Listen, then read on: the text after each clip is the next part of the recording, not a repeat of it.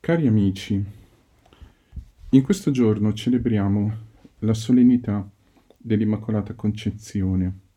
solennità che è senz'altro la festa più importante di questo tempo di avvento e una delle solennità principali del tempo natalizio, insieme al Natale, chiaramente, alla solennità della Madre di Dio il primo gennaio e l'Epifania il 6 gennaio. Mm, è una solennità che è anche profondamente mm, intrecciata, collegata con il mistero del Natale. Voi sapete senz'altro, mm, farei questa osservazione prima di sottolineare una sola parola delle letture di oggi, voi sapete senz'altro che l'Immacolata Concezione questo dogma è stato proclamato eh, solennemente mh, dalla Chiesa solamente in epoca recente. Mh, è stato proclamato alla metà dell'Ottocento eh, dal Papa eh, Pio IX con una solenne dichiarazione. Una solenne dichiarazione che è stata poi, per così dire, confermata anche da, mh, dalle apparizioni di Lourdes, che, eh, come dire, sono diventate uno dei santuari più frequentati mh, tra i santuari mariani. E la proclamazione del dogma, quindi, sebbene sia avvenuta in epoca eh, tardiva, ha in realtà la discussione, la preparazione ha interessato un buon numero di secoli precedenti, in particolare un certo periodo, nel quale eh, due scuole teologiche dibattevano circa l'opportunità di affermare eh, appunto l'Immacolata Concezione di Maria o meno. Um, un teologo in particolare, un teologo francescano, è, eh, a, a, questo teologo viene attribuito il merito eh, di aver argomentato in maniera convincente per l'opportunità eh, di questa ehm, di questo dogma, di questa proclamazione e comunque della ehm, visione teologica che sta eh, alla base. Questo significa anche però che chiaramente, sebbene la proclamazione sia avvenuta eh, in eh, epoca, diciamo, recente, moderna, mh, mm, questo non significa che sia un'invenzione moderna. Di fatto la, eh, il culto eh, di questo mm, eh, mistero mariano si ritrova ben prima del 1854, che appunto è l'anno della proclamazione del dogma. E eh, il cuore di questa festa, la proclamazione dogmatica, ehm, si esprime in questi termini. Maria, per singolare privilegio, è stata preservata da ogni contagio del peccato originale. Ognuna di queste parole che io riporto mh, in parafrasi a memoria della dichiarazione dogmatica andrebbe spiegata, ma certamente quello che ehm, ha, eh, come dire, formato la coscienza di cristiani di, di, ogni epoca, di tante epoche, bisognerebbe dire, specialmente dopo la proclamazione del, del dogma, è questa idea che Immacolata quindi senza macchia, significhi senza peccato originale e di conseguenza senza peccato in assoluto. E che questa condizione di immacolatezza riguardi la concezione, quindi che Maria è stata, come dire, mh, creata, pensata e poi generata senza che i, questa misteriosa realtà che chiamiamo che la tradizione e il magistero della Chiesa chiama peccato originale abbia eh, minimamente sfiorato la persona di Maria. Quindi, per così dire, questa eh, definizione, la definizione dogmatica, punta, eh, mette l'accento su due aspetti, la scelta di Dio per singolare privilegio, quindi significa, in altre parole, per una, per una scelta di Dio che riguarda specificamente Maria e solo lei, e oltre che per singolare privilegio, quindi oltre che per la scelta, anche l'immacolatezza, cioè Questa scelta riguarda la decisione di far sì che Maria non fosse eh, intaccata dal peccato originale, fosse tutta pura, fosse tutta bella, fosse totale trasparenza, disponibilità, ehm, adesione al, alla parola di Dio, alla volontà di Dio e a Dio stesso. Vista in questo modo, mh, mm, questa celebrazione appunto sembra riguardare Maria, questo teologo francescano di cui vi parlavo, che si chiamava Duns Scoto, eh, sottolineava come la, mh, mm, l'affermazione dell'immacolatezza o dell'immacolata concezione fosse profondamente legata al fatto che Maria doveva dare alla luce il figlio di Dio, che, eh, come afferma la scrittura, in modo assoluto non era, eh, non era e non è eh, intaccato minimamente dal peccato. E mh, mm, quindi, di fatto, mh, mm, questa condizione qua, sia quella dell'immacolatezza, sia quella di essere madre di Gesù, sono due condizioni che si richiamano l'una con l'altra e che riguardano specificamente in modo mh, personale la appunto persona di Maria. E sembrerebbe quasi quindi lasciar fuori, tra virgolette, la nostra condizione, che per definizione è toccata dal peccato e non solo in senso astratto ma anche molto concreto nella nostra vita cristiana, si può risvegliare o rivelare, può sorgere appunto questa coscienza che davanti a Dio ehm, dentro di noi non tutto sia in sintonia o in perfetta adesione o trasparenza al volere di Dio. Quindi sorge spontanea ogni volta, ogni anno la domanda cosa significa celebrare l'Immacolata Concezione in che modo il riconoscimento di questo mistero da parte della Chiesa, quindi da parte nostra, intacca o ehm, tocca, anzi meglio, la nostra vita cristiana, la nostra persona. C'è appunto una parola nelle letture eh, che sono state scelte per questa eh, solennità, questa luminosa solennità, una parola che risuona in modo particolare nel Vangelo, ma non solo. Il Vangelo, che è appunto il Vangelo dell'Annunciazione, il capitolo primo di Luca, nei versetti da 26 a eh, 38. Un passaggio tanto celebre quanto studiato e quanto denso e complesso, complesso, di cui noi possiamo mettere in luce solo questa parola come piccolo spunto di eh, riflessione. La parola è contenuta nelle primissime parole, appunto, del saluto dell'angelo. Ti saluto, oppure meglio alla lettera rallegrati, piena di grazia. In greco è che caritomene, una parola che può essere anche tradotta, che è abbastanza disagevole da tradurre, ma si potrebbe tradurre con tu che sei stata colmata della grazia, con la G maiuscola tu che sei la graziata per eccellenza. E dove si intende in questa parola mh, anche non una grazia in particolare, non una delle grazie possibili, ecco, come diciamo noi nel linguaggio corrente, il Signore mi ha fatto una grazia, mi ha fatto questa grazia che può essere dalle cose più semplici, diciamo terra terra, alle cose più profonde. Eh, no, qui si parla della grazia, quasi come fosse la grazia in senso assoluto. L'angelo, con il suo saluto, quindi riconosce, fa un'esortazione a Maria, rallegrati, e riconosce in lei, la chiama con un titolo, non la chiama per nome, la chiama con un titolo che racchiude la sua eh, identità davanti a Dio che caritomene, tu che sei stata colmata della grazia, tu che sei la graziata. Quindi la parola fondamentale qui è grazia. E in realtà, se ci riflettiamo bene,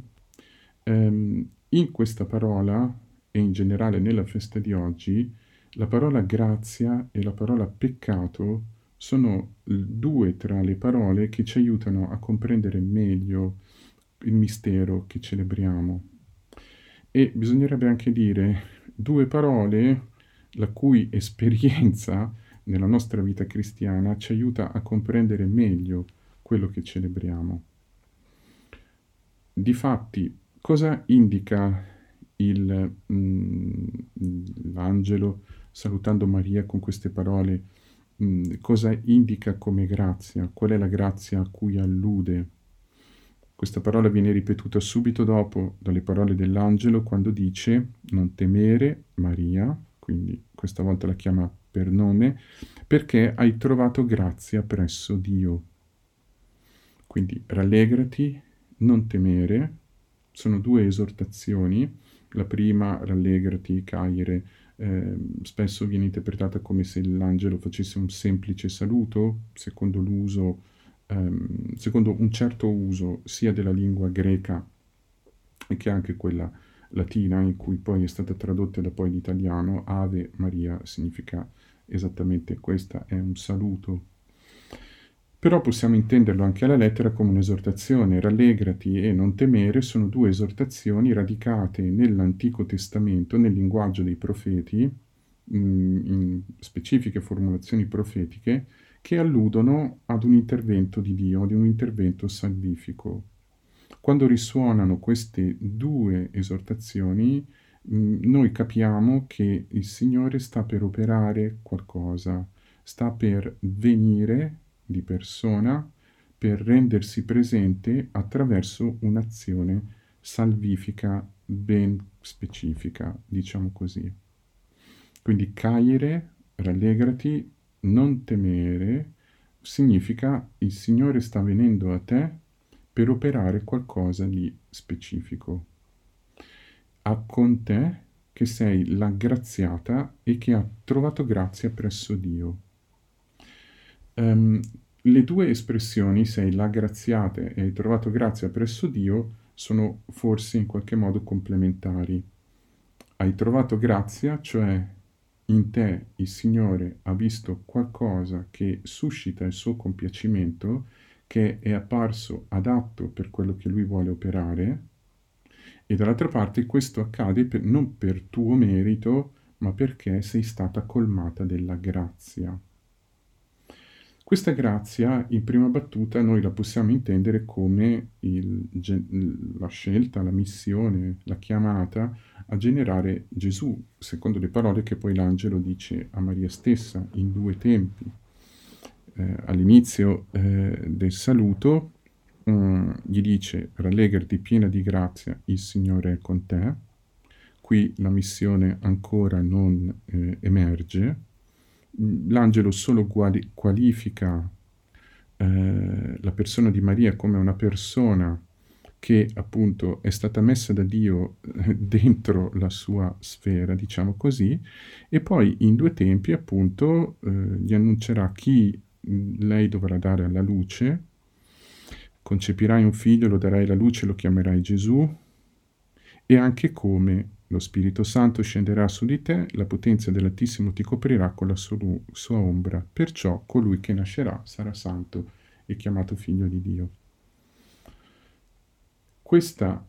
doppio annuncio della generazione del figlio di Dio è di fatto la grazia che Maria ha ricevuto. È la grazia perché non è un'azione qualsiasi da parte di Dio, ma è il compendio, la sintesi,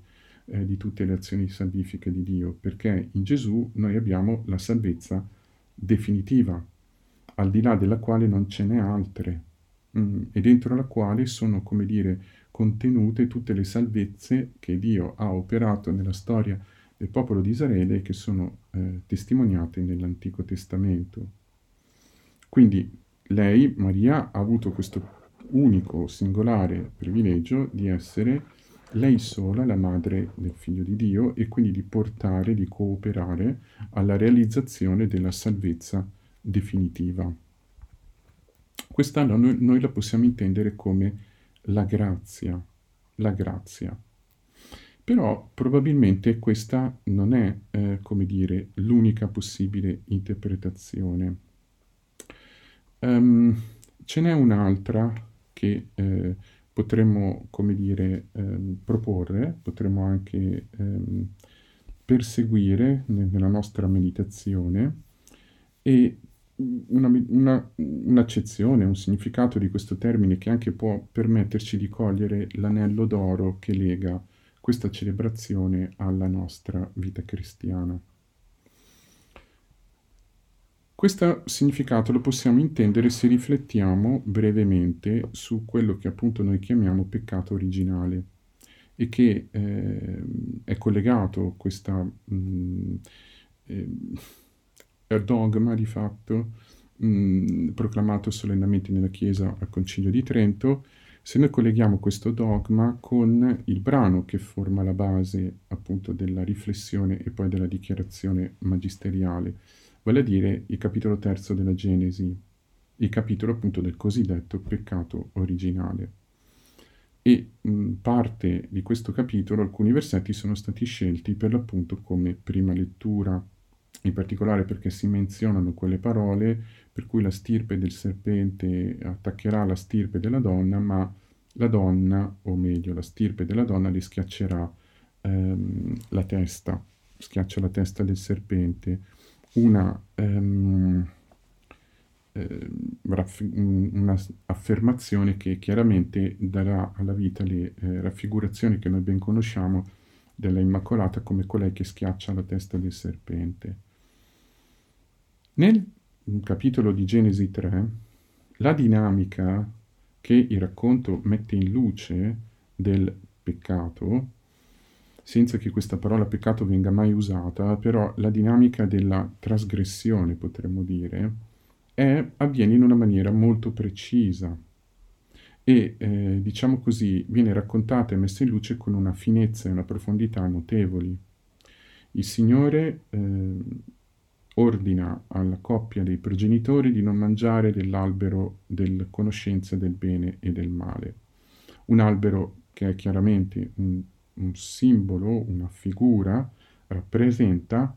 il fatto di ehm, impossessarsi, impadronirsi del privilegio, potremmo dire così, di decidere che cosa è bene e che cosa è male. Di fatto il serpente, di fronte a questo ordine, che è un ordine limitativo, è un ordine che limita di fatto la libertà dell'uomo e quindi per ciò stesso risulta eh, un po' antipatico, il serpente, questa misteriosa figura che gira nel giardino, una, potremmo chiamarla una sapienza opposta a quella di Dio, una sapienza diabolica che separa appunto, ehm, il serpente nel giardino insinua nella eh, mente prima della donna e di conseguenza poi dell'uomo, comunque dei progenitori, che quel comando non è stato dato per la vita dei, eh, di loro, di, dei due progenitori. Non morirete affatto. Dio sa che quando ne mangereste diventereste come Lui, capaci di conoscere il bene e il male. Quindi dietro queste parole c'è una precisa concezione, c'è un mondo. Dio non vi ha detto di non mangiare quell'albero. Non ha limitato la vostra libertà per il vostro bene, ma perché non vuole che diventiate come Lui, non vuole che ci siano dei concorrenti in casa. E in che cosa consiste l'essere Dio? Decidere cosa è bene e cosa è male. Avere, come dire, l'esclusiva di poter affermare cosa è il bene e cosa è il male. Non è qualcuno da fuori che deve dirmelo, ma sono io che devo prendere in mano me stesso e stabilire da me, a partire da me stesso, quali sono i criteri eh, del bene e del male. Questo è come dire, un criterio di autoaffermazione, di autodeterminazione fatto attraverso un atto di trasgressione, un atto di implicito rinnegamento eh, della paternità di Dio di fatto. Il serpente spinge l'uomo a fare questo e poi l'uomo lo compie e ne paga le conseguenze, poiché da questo peccato che viene chiamato originale proprio perché sta all'origine, sta collocato misteriosamente all'origine sia eh, cronologica che soprattutto spirituale della vicenda di ogni uomo, della vicenda umana. E quindi per ciò stesso tocca a tutti mh, mm, la tentazione, la tendenza e di fatto l'essere in qualche modo invischiati dentro questo dilemma in ogni momento. Qual è il criterio in base al quale io concepisco me stesso, gli altri, il mondo e quindi in base al quale io decido. Questo peccato originale fa capire che cos'è per contro la grazia e quindi qual è la condizione di Maria. La grazia è la condizione di chi ehm, non cede non subisce, per così dire, la pressione, la spinta, non vede inquinati i suoi pensieri, il suo sentire, eh, la sua vita eh, interiore, quindi anche esteriore, da questa strana, misteriosa tendenza o spinta, chiamiamola così. Ma soprattutto, se il peccato rappresenta una forma di ehm, allontanamento, da Dio rappresenta in qualche modo anche una forma di alienazione da se stessi e rappresenta anche in qualche modo una, mh, mm, potremmo chiamarla così, un'ombra o appunto una macchia, un'ombra che eh, non permette una vera e profonda comunione, poiché il primo, primissimo frutto di questo gesto è che l'uomo e la donna, come sappiamo bene, si scoprono nudi, e devono coprirsi, devono difendersi l'uno dall'altro. Quindi mh, immagini che non hanno nessuna connotazione sessuale richiamano la condizione profonda di chi ha, ehm, come dire, ferito l'ambiente di comunione e nel quale era stato posto. Se questo è il peccato, la grazia è l'esatto contrario. Soprattutto la grazia è l'azione di Dio, non ciò che produce l'uomo, il peccato lo produce l'uomo, Dio produce, genera, comunica la grazia attraverso la quale si genera la comunione. Quindi lo potremmo quasi definire che la grazia è come lo spazio dove è possibile costruire, comunicare profondamente se stessi agli altri e dall'altra parte anche essere in grado di ricevere la comunicazione di vita far circolare la vita, condividere la vita o mm, più propriamente condividere, ricevere da Dio il dono della vita e poterlo condividere. Quindi la condizione della grazia è di fatto quella che il Signore crea, lo chiameremo così uno spazio vitale, un ambito vitale. E Maria, appunto che è la graziata, è colei nella quale Dio costruisce questo spazio vitale. Se l'uomo, creato da Dio per essere questo spazio vitale, per essere appunto lo spazio dove Dio può passeggiare, per interpretare così, forse un po' forzando, ehm, una, mh, sempre un passaggio di Genesi 3, quando Dio passeggia nel giardino, l'uomo si nasconde eh, dentro gli alberi. Se quindi l'uomo che era chiamato a passeggiare con Dio oppure ad essere in qualche modo compagno o partecipe della vita e della creazione di Dio, eh, con il peccato se ne separa, si separa, si allontana, questo è, potremmo definire il, la cifra del peccato,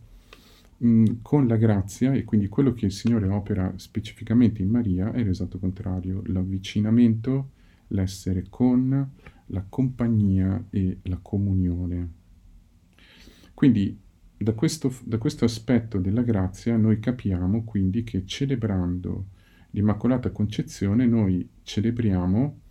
il fatto che nel misterioso flusso delle vicende umane, delle generazioni umane, della vita degli uomini, il Signore in una maniera nascosta, non vista, non conosciuta immediatamente alla grande storia, ha creato un piccolo orticello, potremmo dire, un piccolo giardino, un piccolo spazio,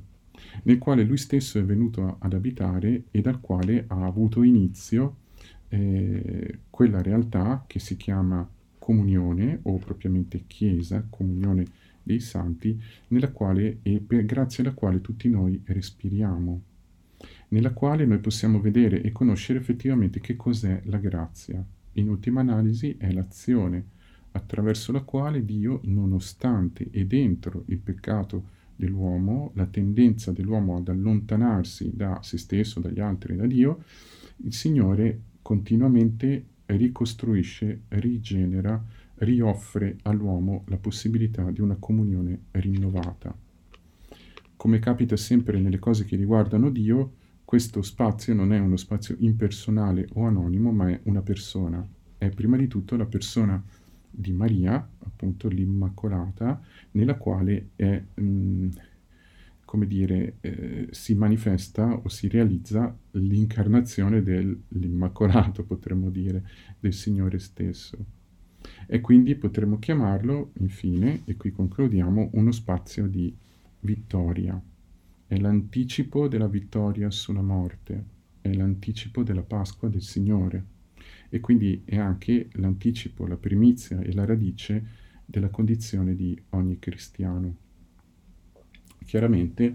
mh, per noi, come anche per Maria in modo diverso,